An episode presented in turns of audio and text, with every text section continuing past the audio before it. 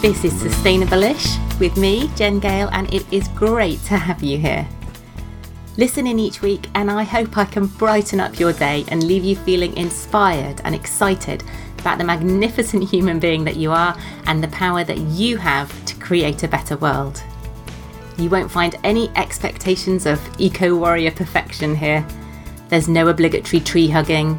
You won't be judged if you drive a car, wear leather shoes, or eat the odd pack of Haribo every now and then.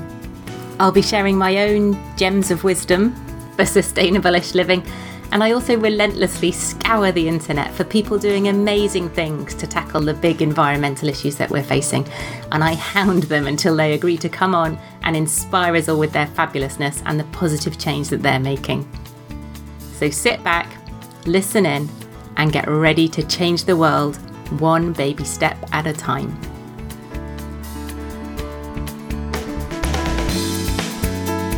Hey, hey, hey! What is all this then? How do you like the snazzy new music? And the new intro? And the new name, Sustainable-ish? I am so excited, can you tell? now, if you're tuning in thinking, what the hey, just hold on a minute, I thought this was a sustainable life. This is freaking me out on my dog walk or my commute. Worry not, it is the same me, same show, just a new name and I've snuzzed it up a bit and I'm about to tell you all about how sustainable-ish name change came about.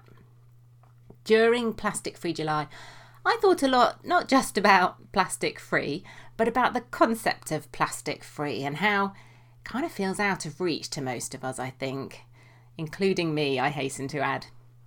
Now, as you all know, I am hugely passionate about the need to reduce our use of plastics, both our own use as a family and our kind of global use as a community, but I can't confess to living anything like a plastic free life.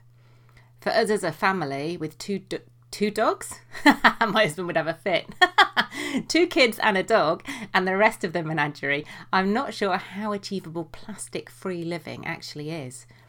There are the inevitable compromises that come with kids, and with living with a partner who although he's super supportive, he really just isn't on the same page as me.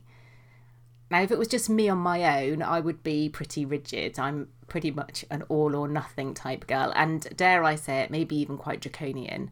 I would forego sweets and crisps and anything else packaged in plastic.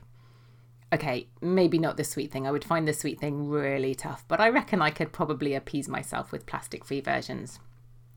But you know what? Sometimes my kids want a packet of sweets okay, pretty much any time of the day or night, my kids would quite happily scoff a packet of sweets.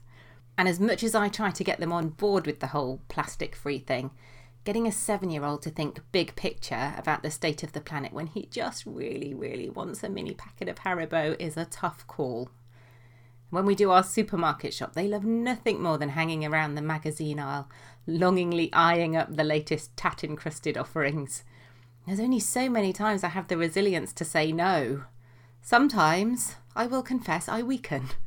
I try to direct them towards the least bad option, but sometimes I just can't face the tantrums.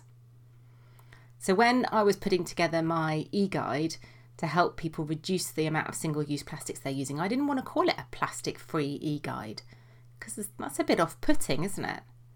The pressure, the expectation that after reading it, you'd be living this perfect plastic free life that you would have easily embraced all things reusable and you'd be happily skipping around your nearest zero waste store, which obviously makes the massive assumption that you have a zero waste store near you to skip around. And that somehow all your waste for a year would magically fit into a mason jar. We all know that that is super unlikely to happen, no matter how great my e guide is. So I went with the title of The Essential Guide to a Plastic Free Ish Home. And the whole ish thing is something that I am loving. I'm even rolling out a plastic free ish home boot camp later on this month. And the ish works for everything plastic free ish kids, home, family, camping, zero waste ish, baking, travelling, back to school, sustainable ish, fashion, food, celebrations. It's acknowledging the fact that for most of us, there are no absolutes, no black and white. that it's okay just to get started and to have to make compromises along the way. To not be perfectly plastic free or zero waste, to not live a 100% sustainable life, but to still be making a difference. So, sustainable ish is about working out the bits that you can do and then blooming well doing them. Instead of feeling overwhelmed and like you could never be plastic free or zero waste or perfectly sustainable, so why even bother starting? We need to start. We need to focus on progress and not perfection. So here's an example for you. When I wanted to find alternatives to bottles of shower gel, I tried soap. That's what all the plastic free gurus say, isn't it? We'll just use soap. And for months, I really did try. And I liked it. But the rest of the family just were not loving it.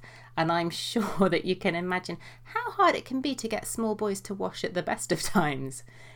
So we ended up buying these big five litre bottles of shower gel and using them to refill our smaller bottles. This is a plastic free ish solution. It's not perfect, but it is progress on where we were. And it works for us for where we're at right now. The ish means getting started, it means picking your battles figuring out what works for you and for your family, which in all likelihood isn't the same thing that works for young singletons living in large cities. And in all likelihood, probably isn't even the same thing as your mate down the road.